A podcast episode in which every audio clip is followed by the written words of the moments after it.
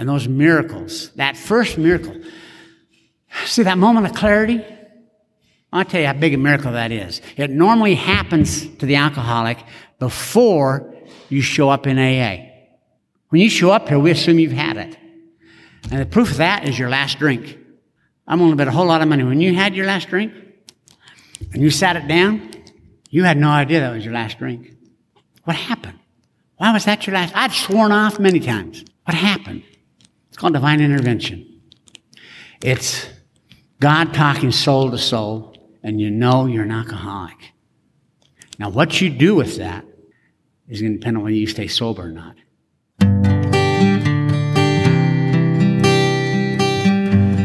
Well, hello, friends of Bill W. and other friends. You have landed on Sober Speak. My name is John M. I am an alcoholic, and we are glad you are all here, especially newcomers. Newcomers, that is, both to recovery as a whole and newcomers to this podcast.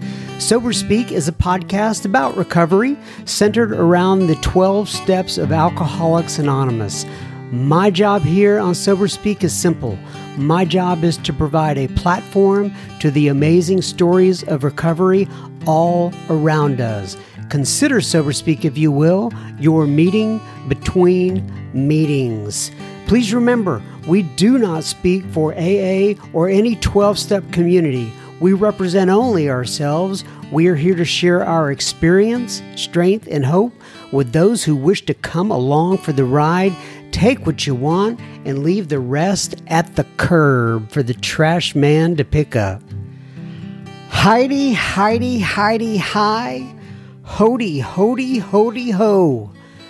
That was the voice of the one and only Mr. Reno John that you heard at the beginning of this here episode number 269, and you will be hearing so much more from him in just a moment. But first things first, this here episode is brought to you by Marie and Michelle.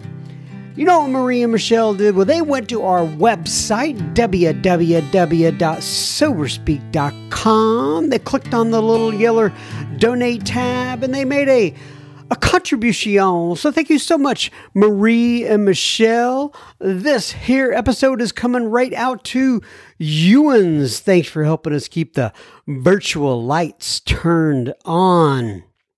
I, John M., just another bozo on the bus, will indeed be the chairperson for this meeting between meetings, and I am truly honored and privileged to serve all of you listening in. So take a seat around this virtual table, if you will, and let's get started.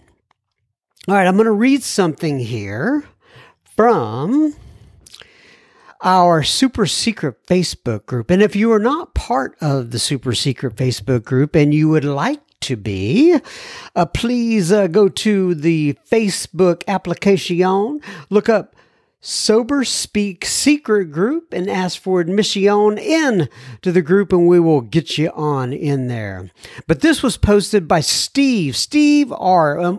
Once again, he is one of several that we have, but he is our original, what I call daily reflections kind of guys in the Facebook group, and he puts in something. I think it's every day. I've not gone back and actually double-checked that, but it's close to every day.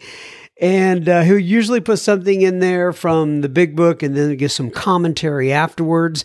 And this is what he put in, I noticed this week. It says, this is from page 8 of the big book of Alcoholics Anonymous. It says, I was soon to be catapulted into what I like to call the 4th dimension of existence. I was to know happiness, peace, and usefulness in a way of life that is incredibly more wonderful as time passes. Page 8. Let me read that again because it's a great passage. And it says, I was soon to be catapulted into what I like to call the 4th dimension of existence. I was to know happiness, peace, and usefulness in a way of life that is incredibly more wonderful as time passes. Once again, that's page 8 from the big book. And then Steve goes on to give some commentary here. He says, beyond the three-dimensional physical existence we perceive with our senses, there is more. It's quite challenging to describe the words designed with the illusion of limitedness, and yet it is absolutely real. There is more. More mystery, more depth, more height, more knowing. And as we acknowledge a higher power and actually connect, we can experience this fourth dimension.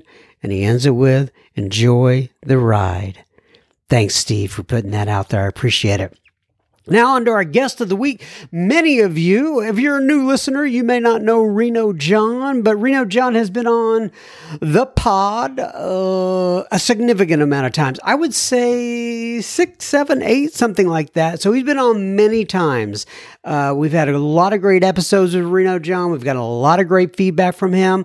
And then he was actually speaking at the Tri-Cities event in North Texas, which is a live event where folks come together and hear a speaker, and it's hosted by the Tri-Cities folks.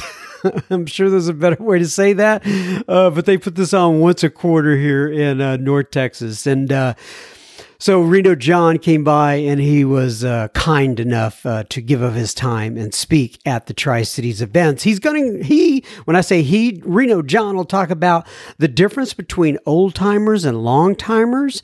He's going to talk about the two parts to every miracle, the difference between complex and simple, and he explains that. And he explains why he is an alcoholic, because he couldn't, quote, drink enough, unquote. I know you're going to enjoy this one, and we will have plenty of listener feedback at the end of this here episode with Reno John. So stay tuned at the end. Enjoy. Serenity prayer. God, grant me the serenity to accept the things I cannot change, the courage to change the things I can, and the wisdom to know the difference. All righty. So without further ado, we'll go ahead and call up Reno John. And I would like to say that because I listen to Sober Speak, I know that John has a birthday in October, right? October 7th, 81 is his sobriety day. And you know how I found that out? Sober Speak. So I'm just saying. Come on up, John. And I want to thank the committee and the groups, the Tri-Cities, for inviting me to come share. I've never been out here to this meeting, and so it's kind of exciting. It's rare that I go to a meeting I haven't been to before. You know, my name is John Allred, and I am an alcoholic. And by the grace of God and the fellowship of Alcoholics Anonymous, I have not had a drink of alcohol or mood-altering drugs since October 7th, 1981. And for that, I'm eternally grateful. Now, that does not make me an old-timer. I want to make that clear right now. There used to be, when you came in, you know, we had old-timers. And today they got a real problem with that. We got a real problem with old-timers because they, you know, back when I came in, the average age was 40. When you came into AA, you were 40 years old. I was 30 when I came in. But the average age of a newcomer was 40. And so by the time he had 40 years, he was dead. You know? And today we got him. I got a guy sponsor that came in when he was 15. He's now got 33 years sober. You know, like he's not even 50. You know, he's not an old timer. He's a long timer. That's the new terminology, long timer. Long timers. And so I got some of the guys I run with are old timers, and they want to know, well, am I a long timer or an old timer? So they developed a few questions you can ask yourself to find out if you're a long timer or old timer. It's pretty simple. If it's Saturday night, here's Saturday night, and you're getting ready for bed about the same time you used to be getting ready to go out, you're an old-timer, you know?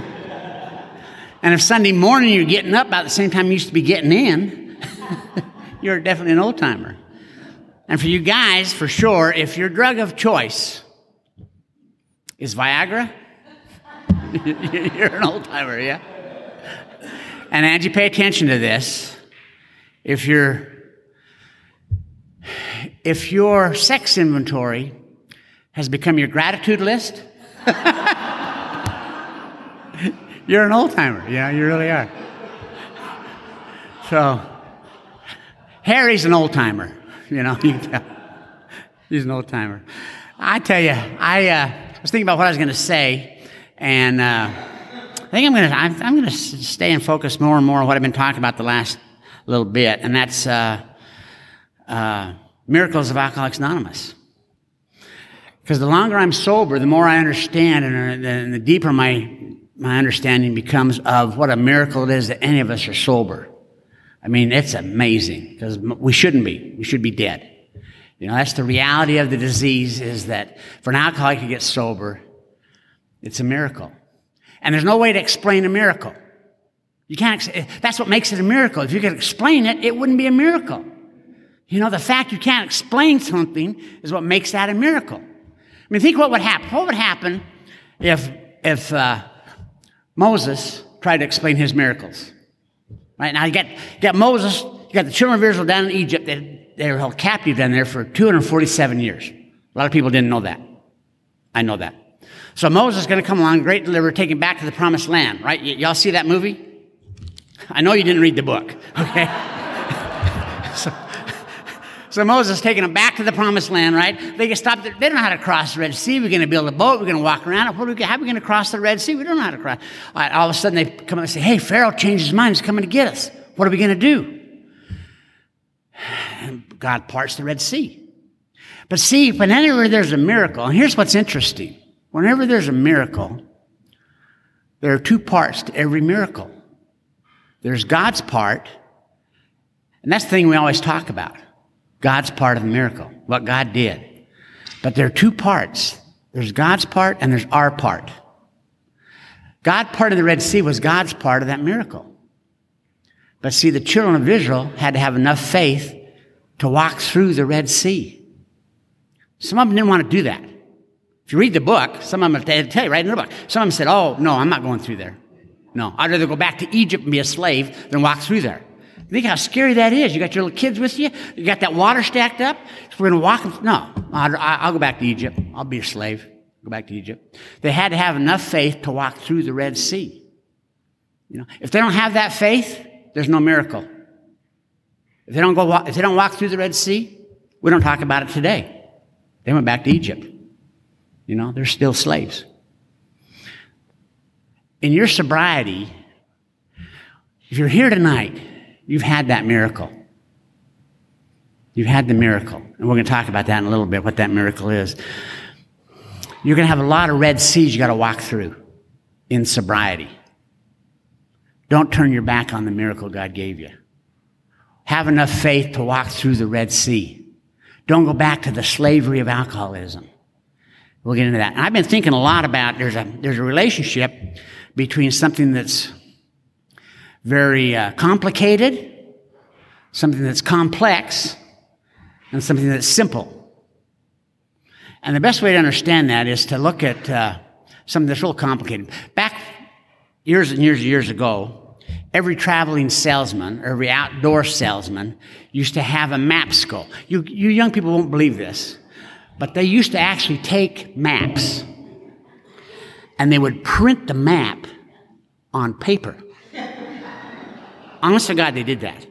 And then they would make a book, and they would go down to, and they called them Mapsco, and they would go down to the Mapsco store, and they would buy a book of maps.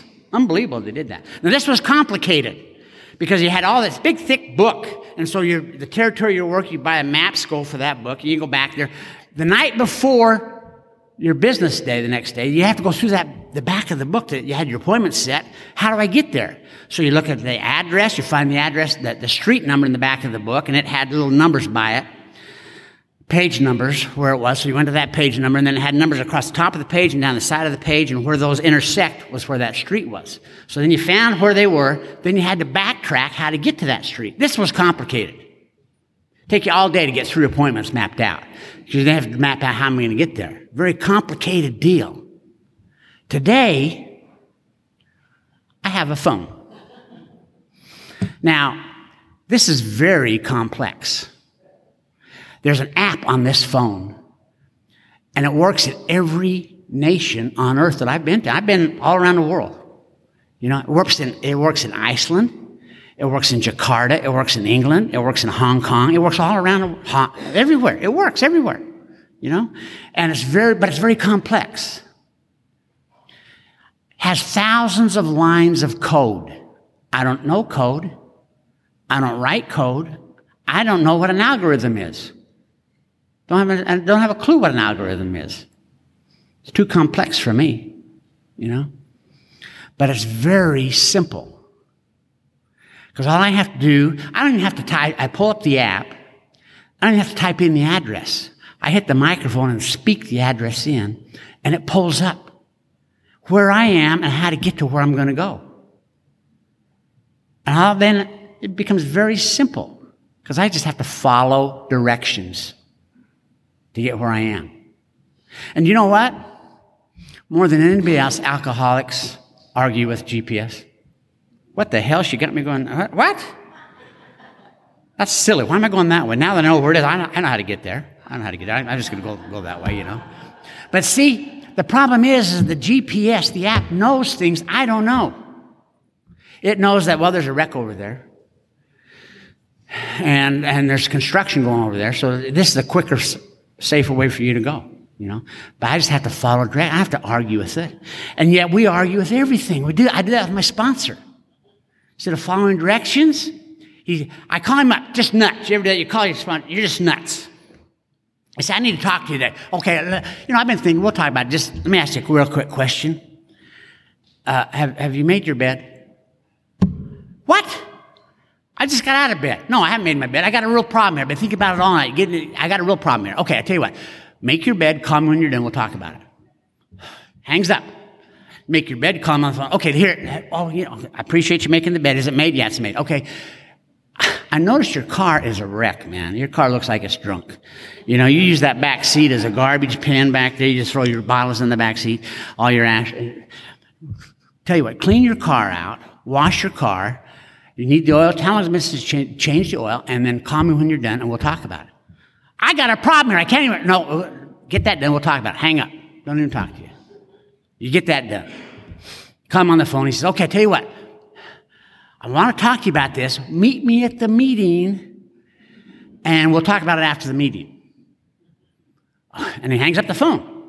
You go to the meeting. You can't wait to talk to him about it. You have a meeting. You have a great meeting. After the meeting, sponsor comes up to you. You ever do this? Sponsor comes up and says, so what's going on? Nothing. Why?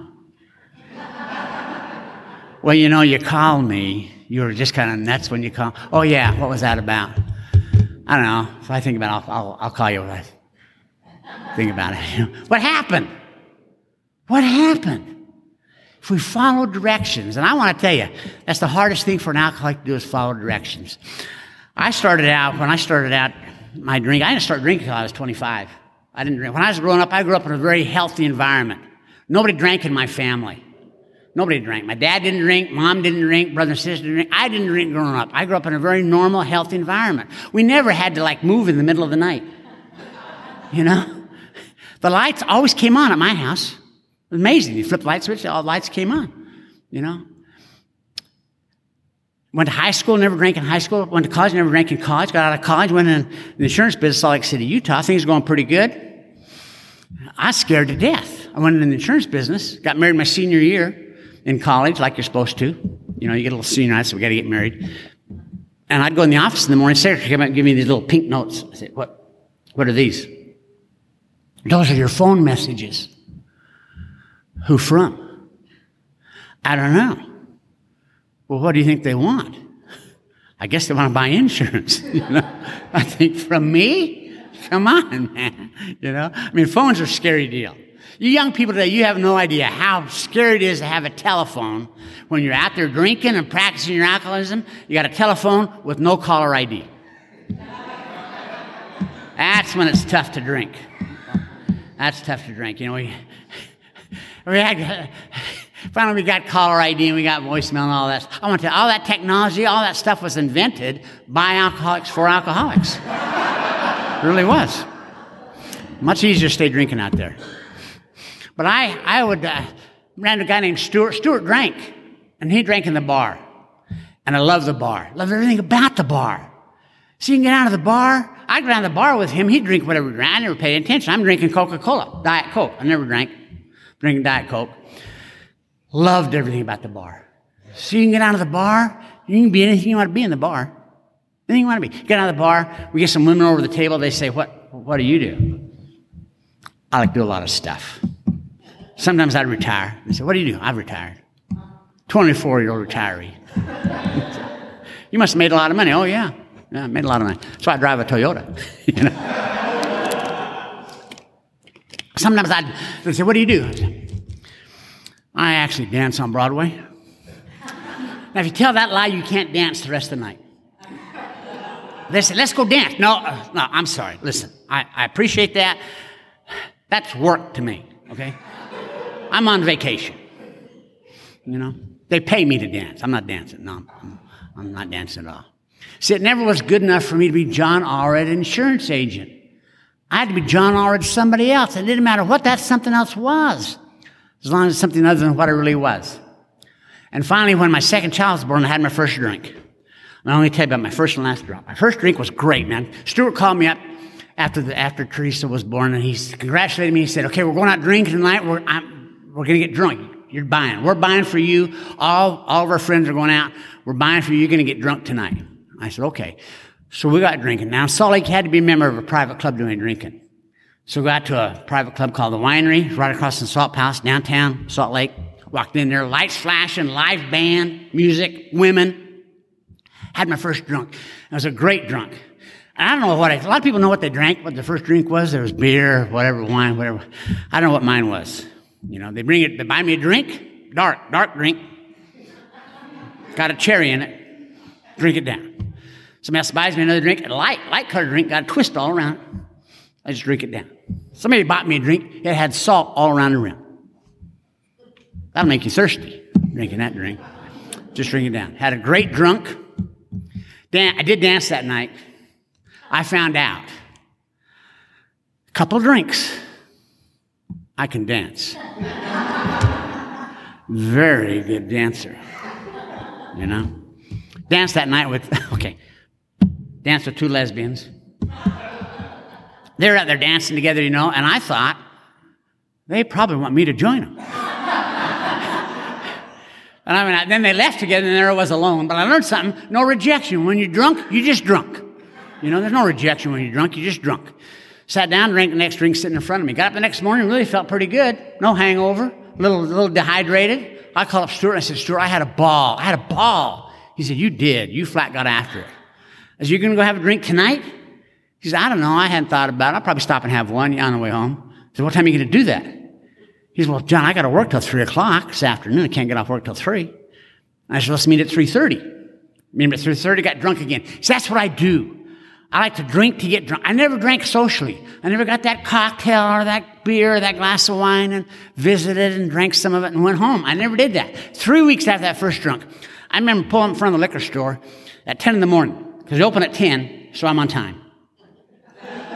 And I'd go in there, and I'd buy 3 little mini bottles of vodka. You know those little mini bottles you get on the airplane? Get those 3 little mini bottles. And I'd sit on the car, because they told me you can't smell vodka, right? So I'd crack those bottles open, and I'd suck that down. That's hard. It's hard. Hole's only that big in those little bottles. You get a hernia suckling those puppies, you know. You really will. And then I'd be okay to go to work.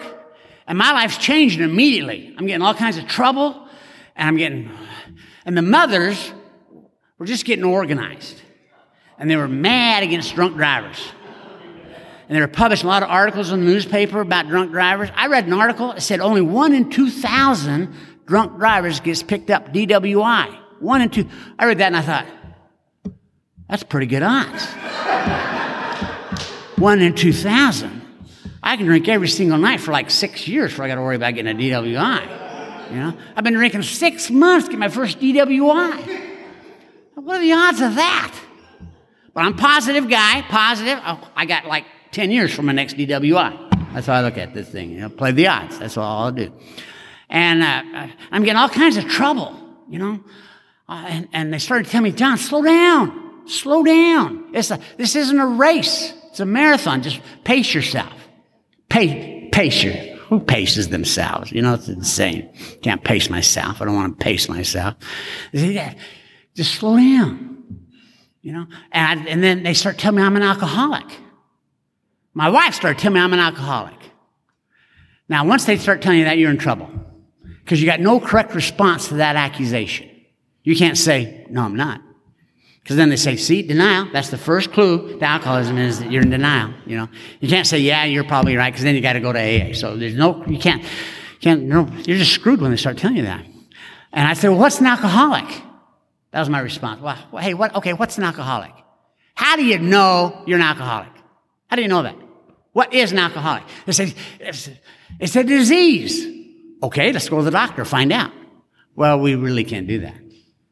We can't go to the doctor about this disease? No, not really, no. So we can't go get some blood analysis? I mean, I watch CSI.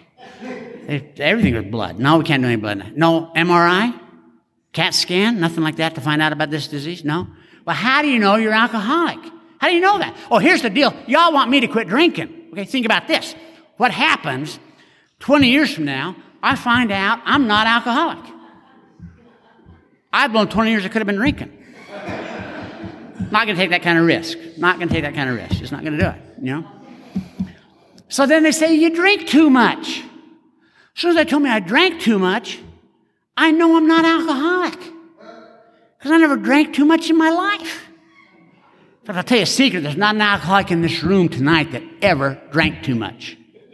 It's impossible for the alcoholic to do that. You can't do it. See, normal drinkers... We got any Al-Anons here? Raise your hand. Al-Anon.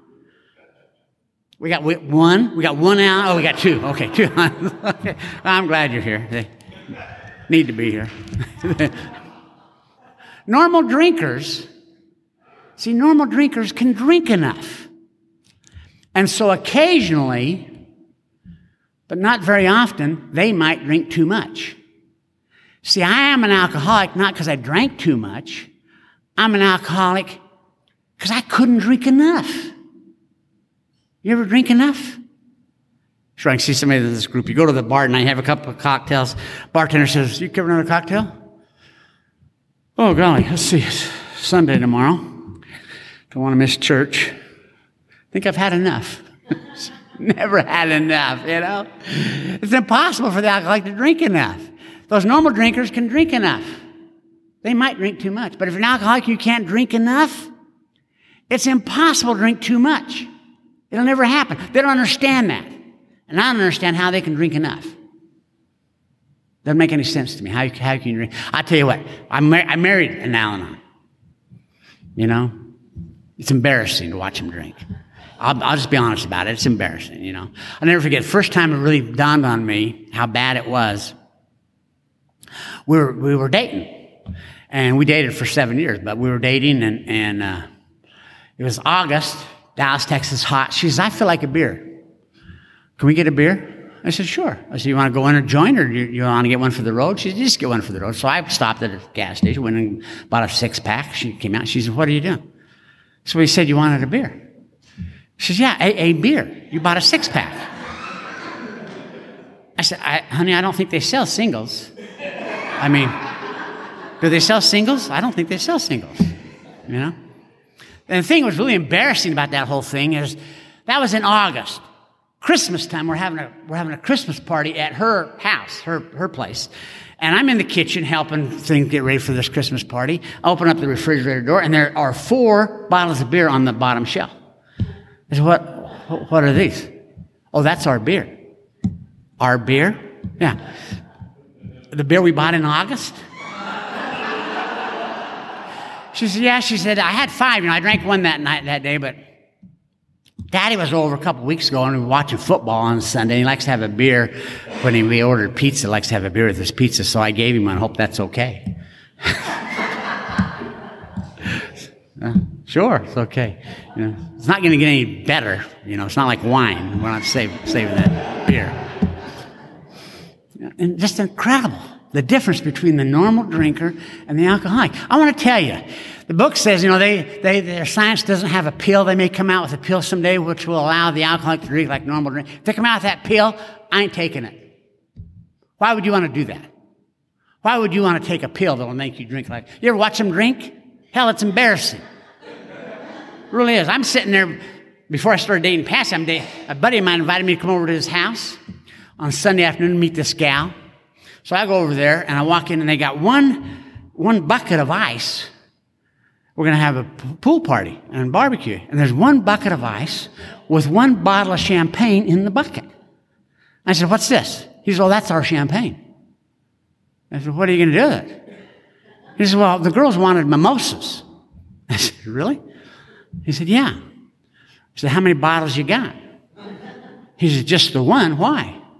I said, well, hell, it's your party, you know. So we barbecued, we lay around the pool, we had a great afternoon, we're getting ready to leave to go home, and I walked in the kitchen, all three of them are gathered around this bucket, fussing with this bucket. I said, what are you doing? Steve looks up and says, oh, John, you're an alcoholic, you don't know how to do this. I said, what? How do we recork this bottle? I said, I don't have a clue how to recork that bottle. You don't have to recork a bottle in your life. Come on. And I'm embarrassed for them. Three of them can't knock off one measly bottle of champagne all afternoon. I drank a 12-pack of Diet Coke in the meantime, you know, and they can't knock off one measly bottle of champagne, you know. You want to drink like that? I don't want to drink that way, you know. I'm not going to do it. So they're telling me I'm an alcoholic, and so they give you that little test, funky little test. Take that test. I can take that test, and I can pass it, non-alcoholic. I did it 3 times because I lie, you know, it's that simple. They call that denial, but I call it lying. Anyway, they ask you that question, does alcohol cause you problems at home? Oh, I don't believe it does. I think we're okay. And I got problems at home, but alcohol's not one of them. We should have talked about it. It's a philosophical problem, really. We should have talked about it before we got married. My wife, she was under the opinion when you get married, she wanted to be married, you know, like 7 days a week. All week long, she wants to be married. I don't want to be married that way. I figured we'd be married Monday through Friday, separate Friday, party all weekend, go home Monday. Nope, she wanted to be married all the time. Alcohol has nothing to do with it. Philosophical. Does alcohol cause you problems at work? No. I got problems at work. Alcohol's not one of them. You know, this is the boss. He's very unreasonable. He wanted me to work. Get this. He wanted me to work during the day. I'm talking about all day long. I'm a night person. Function better at night. I just don't want to work that way. The alcohol causes you legal problems. No, I don't believe it does. Just don't believe it does. Now, I got legal problems, but alcohol's not one of them. I don't know what I'd done to the police, but they were mad. The police were mad at me. I was thoroughly convinced they had my picture and license plate on every dashboard in Salt Lake City because when the cop sees me, they arrest me. I mean, I can be doing nothing wrong. I can be walking down the damn street, not even driving, walking. And a cop drives by, sees me, I go to jail. Happened to me. I'm walking down the street, cop drove by, stopped, arrested me. Okay, it was 3:30 in the morning, but you can walk down streets of America at 3:30 in the morning. There's no reason to get arrested for that. Okay, it's the middle of the rainstorm, bad rainstorm going on. I'm walking in the rain at 3:30 in the morning. But you can walk in the rain if you want to. Dallas, it's a free country. Okay, I didn't have a shirt on. I'm walking in the rain at 3:30 in the morning without a shirt on. That's not against the law. I asked the cop, why did you stop? Okay, I had a gash in my head. I had blood running down my head. That was not my fault. I'd been in a cab earlier, told the cab driver to stop. I want to get out. That cab driver did not stop quick enough for me. I got out of that moving cab. Hit the ground, knocked my head, was blood on, ripped my shirt. That's why I took the shirt off. You know, we don't want to wear a ripped shirt. I'm walking in the rain with a gash in my head. Cop said, I thought you got rolled. I stopped to see if you were okay. Ran my name, found out I had a warrant, arrested me. This is not fair. This is not fair. They didn't bother come looking for us anymore. They just put out a warrant, wait for us to show up. You know, it's just incredible how they do that. And I did have a timing problem. I admitted I had a timing problem. Because I'd get arrested and I'd think, oh, geez, if I'd have been 30 seconds sooner, I'd have been through that intersection, that cop wouldn't have been there, and I'd have been okay. Maybe I should have been 30 seconds later.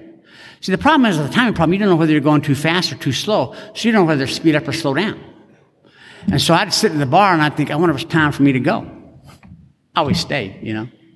Timing problem is bad. Finally, I figured out my real problem. The problem I was having Utah's at a high altitude. You ever see those Winter Olympics? It's up in the mountains. Scientific fact, people who live at high altitudes for a long period of time have thinner blood than people who live at low altitudes. Scientific fact, people who live at low altitudes have thinner blood, have thicker blood than people who live at high altitude. I've been living in Utah my whole life. I got to have thin blood. I'm living at a high altitude, got to have thin blood. You party hard on thin blood, you have a problem. What I do is get to sea level. Thicken my blood, I'll be okay. So I called a buddy of mine who lives in Seattle, that's sea level, and I told him about these problems I got. He said, man, get away from there, come up here. So I moved to Seattle, bounced around Seattle, went down to Las Vegas. I figured Las Vegas, I can play poker down there. And that's lower than sea level. You get thick, thick blood in Nevada. It's lower than sea level. Ended up in Reno, Tahoe. Wasn't doing anything, just doing a little drinking, playing a little poker, thickening up my blood. And a buddy of mine called me from Salt Lake. Shouldn't have gone. Invited me to a birthday party. It's doing real good. Go over to this birthday party. Friday night, we went out, fell in love. She was at the bar waiting. Fell in love with her that night. Want to take her out Saturday. She couldn't go out Saturday or Sunday. Had to stay till Monday to go out with this gal. Supposed to go home Sunday. Should have gone home. Stayed till Monday to take her out. And it was a bad date. You know you got a bad date when you invite them to go to dinner, and then they really want to eat. So she's eating and I'm drinking, you know. But I'm a gentleman, so every time I order me a whiskey or her a glass of wine. Well, the woman's busy eating. You know, there's wine stacking up on her. Now to keep from being embarrassed, I drink my whiskey and drink her wine. It was just a bad deal. And finally, she said, take me home, and I want to take her home. She's no fun that night. So I took her home, dropped her off. It was 10:30 at night, early. And I went over to Bob's house and staying at his place that night, Boat's house.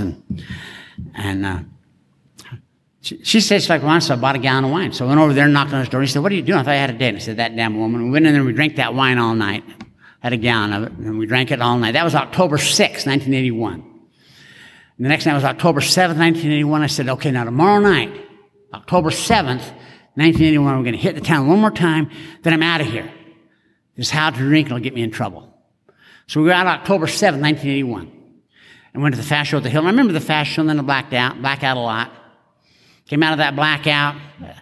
Some blackouts are real scary, some aren't too bad. There are two factors that determine how scary a blackout is. The first factor is how long you blacked out. The longer you're blacked out, the more scary they are. Second factor is, what are you doing when you come out of your blackout? Well, that adds to the scary factor a lot. And I wasn't blacked out that long, a couple hours, but I came out of my blackout at the worst time, the worst possible time coming out of the blackout. It's when you're talking to the cops. Because you have no idea where you are in the conversation. And you can't ask, what are we doing? You can't ask that. You know, you don't know what they've asked you, you know what you've told them, you don't know why they stopped, you don't know any of that stuff. You got to figure all that out without asking any questions. Bad time coming out of a blackout. I finally figured out they wanted my driver's license. Well, I didn't have a driver's license. They took that 3 DWIs earlier. But I told the cop, it's over there, it's in my pants, I changed my pants, that's where I'm staying. It's in my pants over there, I'll bring it to you in the morning. They're not letting me go, wait, they ran my license, ran my name, found out who it was, arrested me, and I'm in lockup, and this time they're ticked. Because I couldn't even bond out. Because, see, I knew the system. Like y'all know the system. No matter what you get arrested for, you plead not guilty. It doesn't matter what they arrest you for. Not guilty. And back then, in the 70s and 80s, the whole fine for DWI was $250. And I think the biggest bond I ever posted was $50. And then go to the OR and get on your own recognizance most of the time. I think the biggest bond I posted was $50 out of the $250. And then you get an attorney, and we still do this day. We postpone. You know, you start that postpone that court day, postpone that court day. Keep postponing it. Finally, when the attorney says, okay, no more postponing. Tomorrow we go to court. Be there 10 o'clock. You want to be sure on the day before court. Move. Because that's why I never showed up. I just moved. I never went to court. I just moved. So I had all these, a long list. They read each and every one of them. A long list of failure to appear.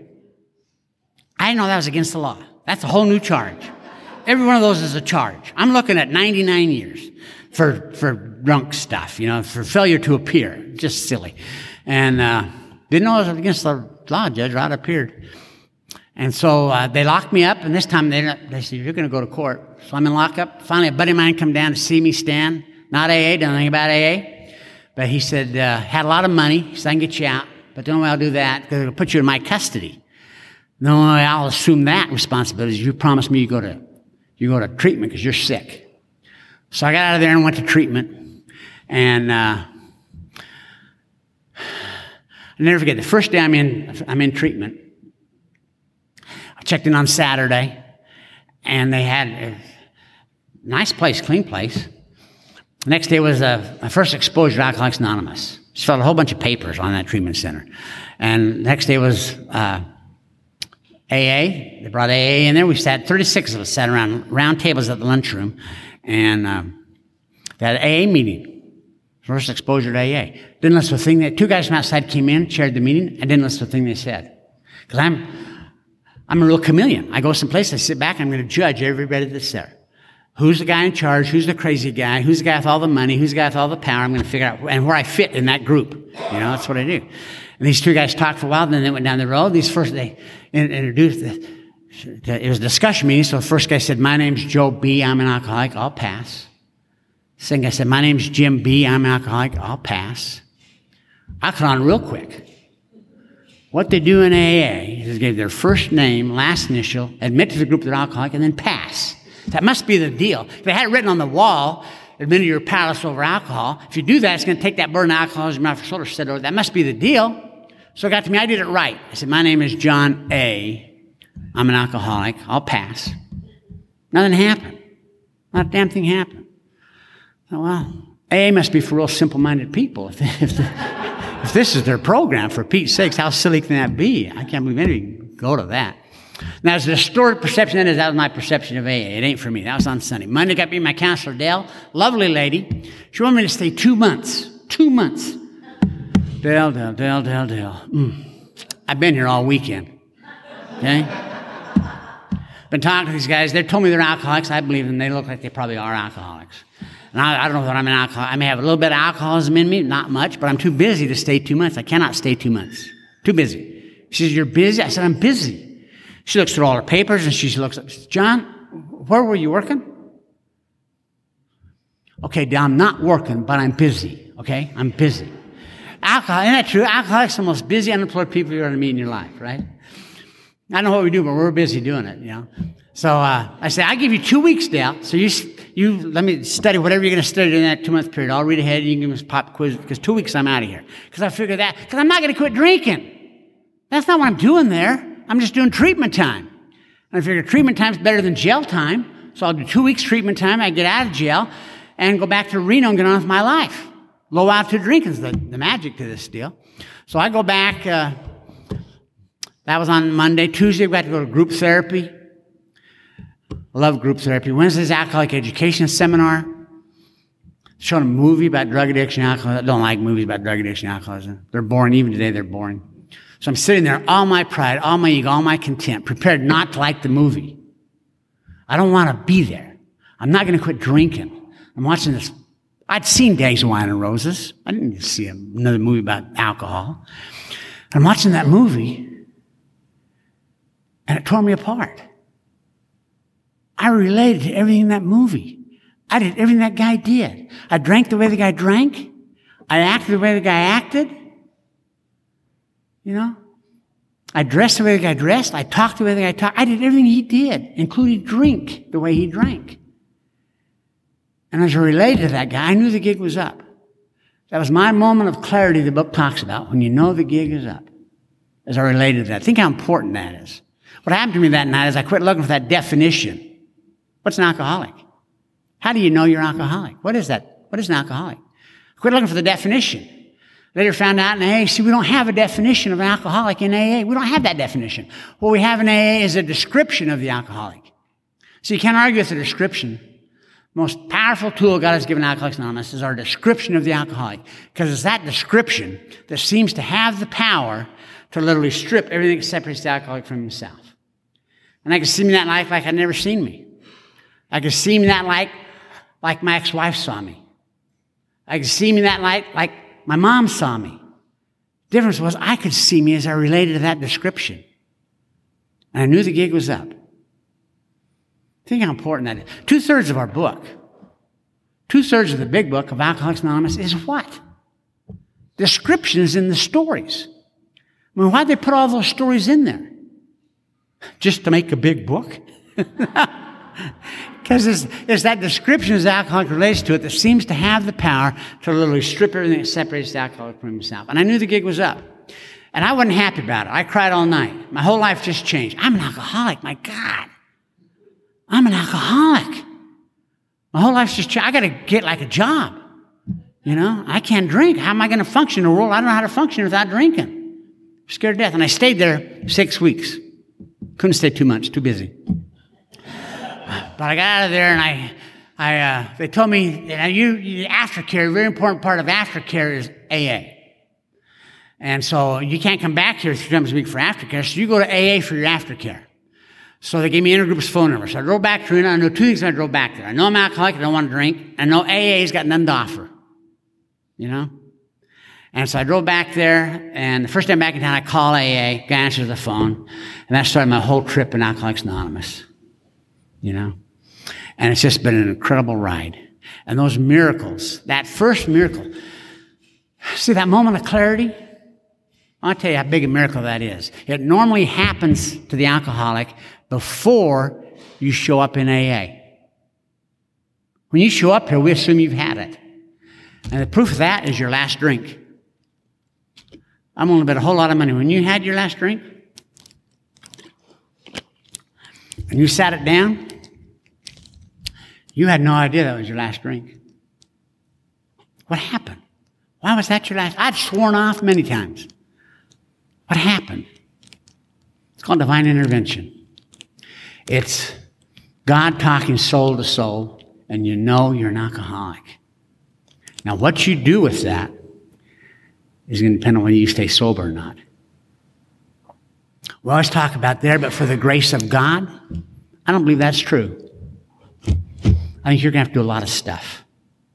If that's true, that means I'm sober by grace. You know, for 41 years, I've been sober by grace. That guy that's still drunk out there didn't get grace. Why not? Why did I get grace and he didn't? God loves me more than him? We know that's not true. So there's got to be something more than grace. Got to be. So what are you going to do with that grace? Are you going to walk through the Red Sea? You know? Because those miracles are going to continue to happen. Are you going to follow directions and do what you're supposed to do?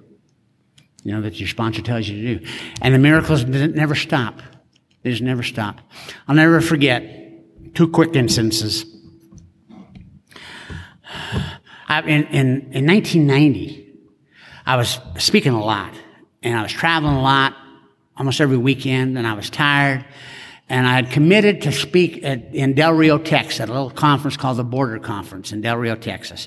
And I didn't want, I got back, and I didn't want to go, because I had to drive to Del Rio. And that's like a 9-hour drive. And I was tired, and I don't want to go. And I talked to my sponsor about it. My sponsor said, "Did you commit to go?"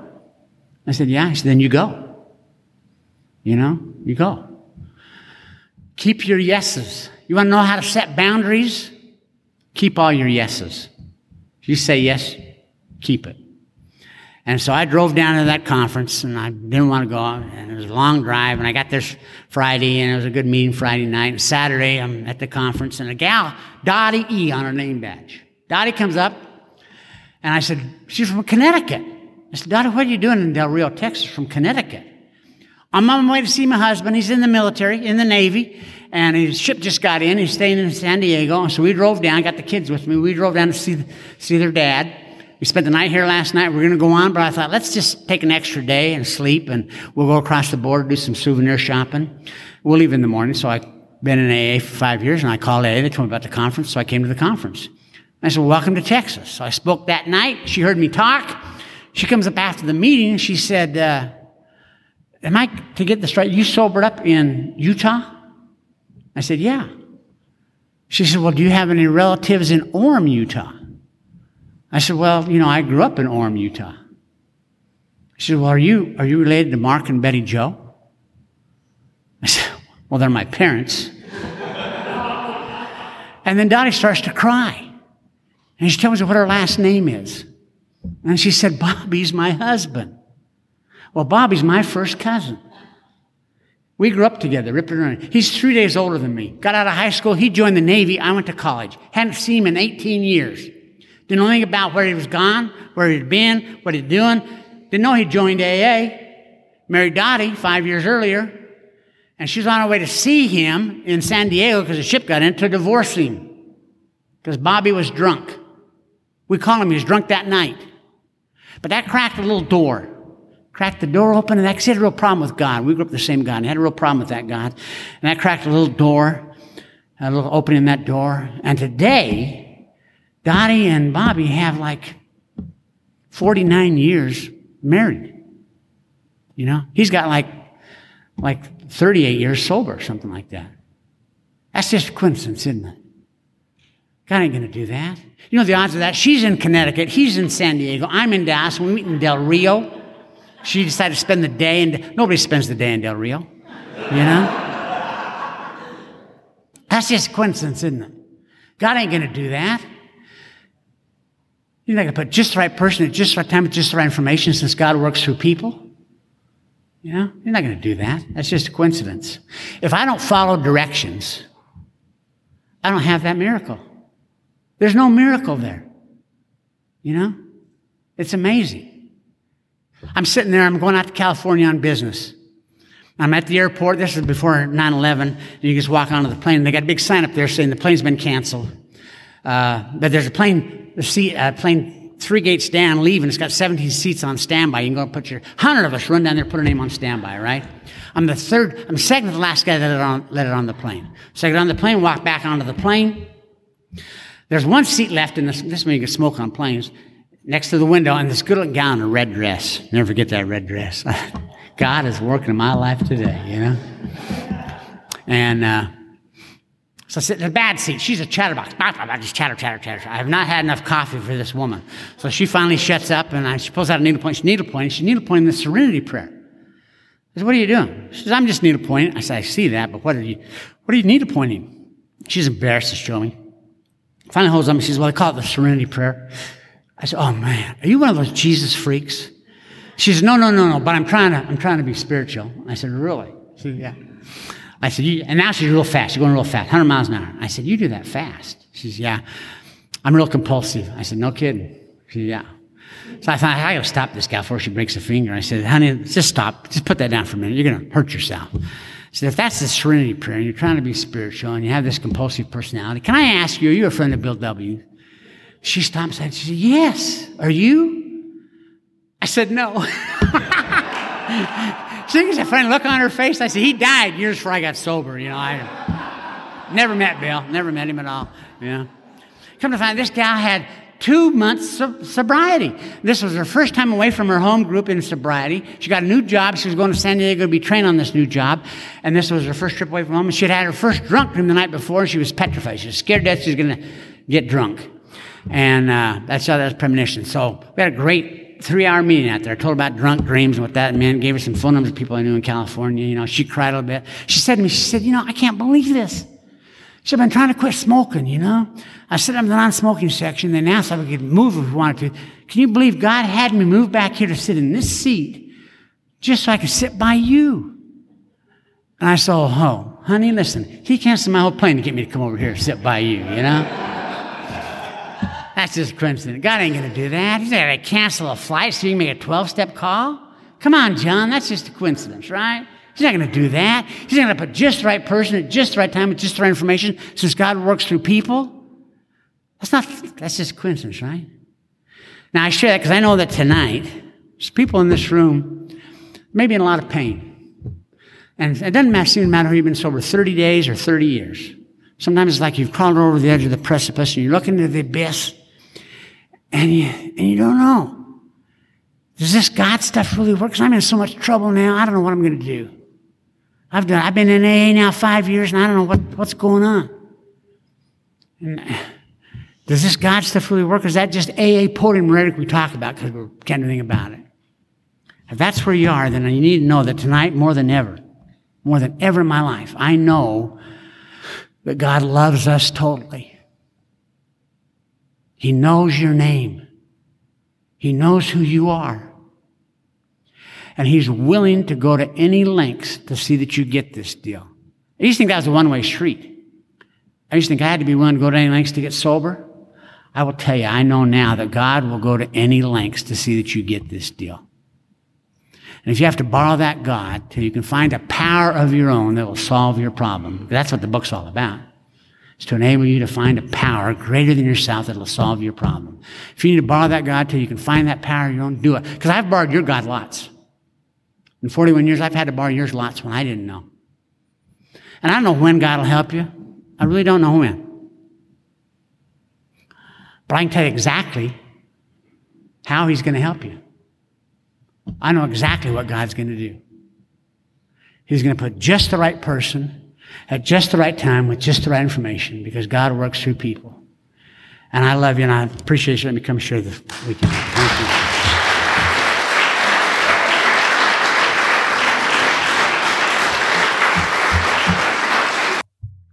Isn't it wonderful to hear Mr. Reno John live? Mr. Reno John, we appreciate your service. We appreciate everything about you, everything that you've given to Sober Speak and the listeners here, and all the service work that you have done in Alcoholics Anonymous through so many years. And a shout out to your wife, Patty, just in case she's listening in. All right, now on to a little bit. Oh, by the way, if you enjoyed that episode, and who would not have enjoyed that episode? If you could please take some time to pause your device and hit that little share button with a friend or family member, that episode or any of the episodes may be just what they need today. Now, on to a little bit of listener feedback coming out to Ewan's. Stephanie writes in. And Stephanie says, hi, John M. I live on Amelia Island, but I work in Jacksonville, Florida. Well, you know, I have been to both Jacksonville, because I used to live there, and I've been to Amelia Island. That's a beautiful area. Anyway, she says it's about a 45-minute commute to Jacksonville. I found Sober Speak on YouTube. We have a lot of listeners on YouTube, believe it or not. Anyway, and she says the different guest speakers appear to carry AA principles, which I appreciate. I take great solace in listening to their honest shares. Your curious spirit comes through with your questions. I'm a little over 3 years sober. My sobriety date is September 16th of 2019. And she says, then she asked me a question. She says, do you mind sharing what your date is? I've not heard your experience, strength, and hope on any of the episodes. Kind regards, Stephanie. I don't mind sharing that at all, Miss Stephanie. By the grace of God, I have been sober since May 29th of 1989. And when I say by the grace of God, I do mean that. Thanks for writing in, Stephanie. Tracy writes in and she says, hello, John. I'm currently living in West Yorkshire, England, the United Kingdom. I have been here for 10 years now. Previously, I was living in Northern Ireland, United Kingdom. I came across Sober Speak as I was searching for Zoom AA meetings, as I thought this may be helpful until I can build up the courage to go to an AA meeting in person. Currently, I have been receiving support from a voluntary sector drug and alcohol charity. I am in early stages as I have only been attending for the previous 3 months. This will be ongoing for as long as I need it. Thank you, Tracy. Well, Tracy, sounds like you're on the right path. If we can ever help you here, we're getting connected with somebody. Can I help you with Alcoholics Anonymous or Al-Anon and the 12 steps? Let us know. Okay. Thanks, Tracy. Ashley writes in, and the subject line is Holly D. And Ashley says, hi, John. Please pass my thanks to Holly D. Episode number 267 for her story. That comment that she made, quote, Daddy was my first God, unquote, stopped me in my tracks. I finally understood that is why I have been so mad with my once vaunted dad. I did a fist step, and of course my dad was in it, but What I wrote in that step felt hollow, not right. Your comment summed up my feelings about him in sobriety, disappointment. But that's not the story. He didn't, quote, fail, unquote. I just need a God greater than myself to trudge this road to happy destiny. Perhaps now I can start the journey to having an authentic and honest relationship with him because I can move forward with clearer vision. More to unpack here for sure. Thank you, Holly, for helping bring that clarity. And as you know, Ashley, I passed that note on to her, and I'll get out of the middle and let you two communicate, but I'm glad Holly D had a significant impact on you. Kesavan writes in, I think I got it right, Kesavan. I could be wrong, but anyway, I'm going to go with it, Kesavan. He says, hi, John, I'm from Chennai, India, and I'm recently relocated to Bengaluru, India. My date of sobriety is June 10th, 2009. Oh, June 10th. You probably know this already, Kesavan, but June 10th is the birthday of Alcoholics Anonymous. Anyway, he says, my sponsor, Joe Muck of Texas, suggested that I join the Facebook group, and we're glad to have you. He says, I'm always in AA service, Kesavan C. And then he's got a little, this is his signature, and I like that. He says, be kind wherever possible. And it is always possible everywhere. So anyway, all right. Well, I'm sure Joe has you in line if he is your sponsor, Kesavan, and I appreciate you writing in. Martha writes in and she says, hi, John, my name is Martha and I am an alcoholic. I live in Ontario, Canada. We've had quite a international sort of flavor here today. We have India, we have United Kingdom, we have Canada now. Anyway, so she says, I live in Ontario, Canada, more specifically Cambridge, and will be 34 on Thursday, November the 24th. So, and I got this a couple weeks ago, so I'm a little behind. So she is already 34. She said, I only recently began going to AA meetings. My last drink was on August 24th, 2022. I had been a daily drinker for the previous 10 years or so. I had managed some bouts of sobriety, with the longest being approximately 3 months. I always went back to the bottle because I had, quote, proven I could stop if I wanted to. Obviously, that isn't true. After having 2 months of sobriety on my own, it became obvious to me that I am missing a piece of the puzzle.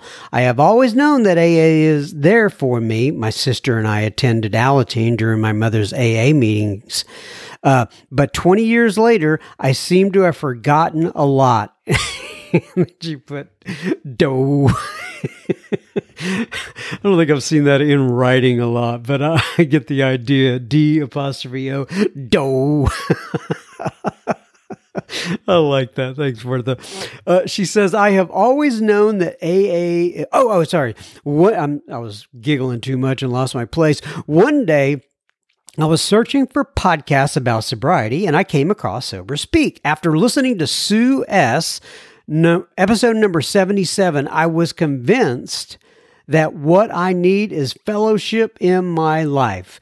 That was the missing piece. So now I am going to meetings and reading the big book, and I hope to find a sponsor soon. I hope you find a sponsor soon, Miss Martha. Thanks for letting me join the super secret Facebook club. Where the pleasure is all ours, Martha. She says, I love the podcast. Thank you so much for everything you do, Martha F. God bless you, Martha. And we're glad you're in that super secret Facebook group. David writes in and he says, hi, John, I just heard your podcast for the first time. The episode, quote, The Dark Side of Spirituality, and your comment regarding a slip let you start with a new story. I think it was actually Joe's comment, but maybe he's talking to Joe. But anyway, my analogy of slips is that quote, when you fail in the 10th grade, they don't put you back in kindergarten. They put you in the 10th grade. For those lessons, and those are lessons learned and not forgotten. And in fact, I have to go to my email here because he wrote me back. And what did he say? Because I responded to him, copied Joe. And then he says, thanks for responding. I thoroughly appreciated the podcast. I last took a drink in early August of 1982. I know longevity is no guarantee of continuous sobriety. When I read how it works in our meeting, when I read how it works in our meetings, I always add present tense. Shared recently that I am sometimes envious of those relatively new in the program when I hear their dawning awareness. It has helped me realize a true appreciation of the fellowship of AA. One of my favorite paragraphs in the big book is in the last paragraph of the foreword of the third edition. And it says, I recently lost my longtime best friend in the program, and I miss our daily conversations. Oh, I'm sorry, David. He says, listening to your podcast is a new experience for me. Looking forward to hearing more. Thanks again, David N. in Comfort, Texas. I don't know where Comfort Food is. Excuse me. Well, that's what I was thinking of. That was a Freudian slip. When you said Comfort, Texas, I was thinking, I wonder if they serve comfort food in Comfort, Texas. I am sure they do. I'm not sure where it is, but hopefully we meet face to face here one of these days, Mr. David. Thanks for writing in. Don writes in, D-O-N, Don. He says, hi, John. I live in Vail, Arizona. I guess that's not Vail, Colorado. It must be another Vail in this world. He says, I have been sober since November 17th, 1985. Well, God bless you, Don. He says, I came across your site while I was searching for something else. Well, it's a coincidence. It's a God moment. It's a, I don't know. I'm trying to think of some word, but I'm glad you found us. He says, I attend 4 to 5 meetings a week. I have a sponsor and I sponsor others. Best, Don B. in Vail, Arizona. Well, if you're in Vail, Arizona, and you know Mr. Don B., sober since 1985, please give him my best. Pat writes in, and Pat says, hi, John M. This is Pat S. I am an alcoholic, and I have been trying to quit now for 6 years. I am an analytical person in the engineering field, so basically my approach to quitting was to amass as much knowledge as possible about alcohol and addiction as I could. I have read at least 30 books, and I have done many online quitting courses. I would quit for a time, but nothing ever stuck, and it would make me end up drinking more. It's called progression, Mr. Pat. I kept thinking to myself, with all of that knowledge that I have on alcohol and what it is doing to my mind and body, how is it that I can still drink? It was maddening. And in fact, it says in the book, Pat, self-knowledge will avail us nothing. It says, I stumbled across your podcast after installing Podcast Guru on my phone. Well, apparently I'm on Podcast Guru. Didn't even know it. And I figured I would give it a listen while doing some robotic maintenance at work. Well, one turned into many, but one in particular with Matthew M. stood out. You know, in fact, I passed your message on to Matthew, and he said, thank you, John. You know, it made my day. And I said, well, it's not me. It's Mr. Pat writing in, but I appreciate it. He says, he was talking about being spiritually bankrupt, and I immediately thought of a quote from a book. The book was entitled Alcohol Explained by William Porter, and he wrote about AA and stated that it was not for him because AA was essentially a spiritual program. The question that I could not get out of my mind was, am I even fighting on the right playing field? Could it be that all the time and energy was spent playing the wrong game? Well, last night I went to my first AA meeting online, and it was the first night in a while that I have not drank. Good for you, Pat. I will go back tonight and the night after. I guess that's the craziest thing about our life. You never know when or where you will find the missing piece of your puzzle. Thanks for all you do on the pod. Thanks for all you do and pod on in big capital letters, my friend. God bless Pat S. Well, I will continue to pod on, Pat S. If you do me a favor and keep attending those meetings, all right? Okay, everybody, that thar is another episode. That what was it? 269, I think. I think we just did 269. It's in the books. It's in the can, as they say. We're wrapped up, and I hope to be back next week. As I always say, I really do take this one week at a time. There are many times, I promise you, where I go, okay, this is the week I'm taking off, but it's been a long time. But nonetheless, I think I'll be back next week. But if I'm not, it's because I'm taking it one week at a time. But nonetheless, okay, so what do I like to say here? Okay, keep coming back. It works if you work it. And then the other thing I like to say is, may God bless you and keep you until then. Thanks for listening. Adios.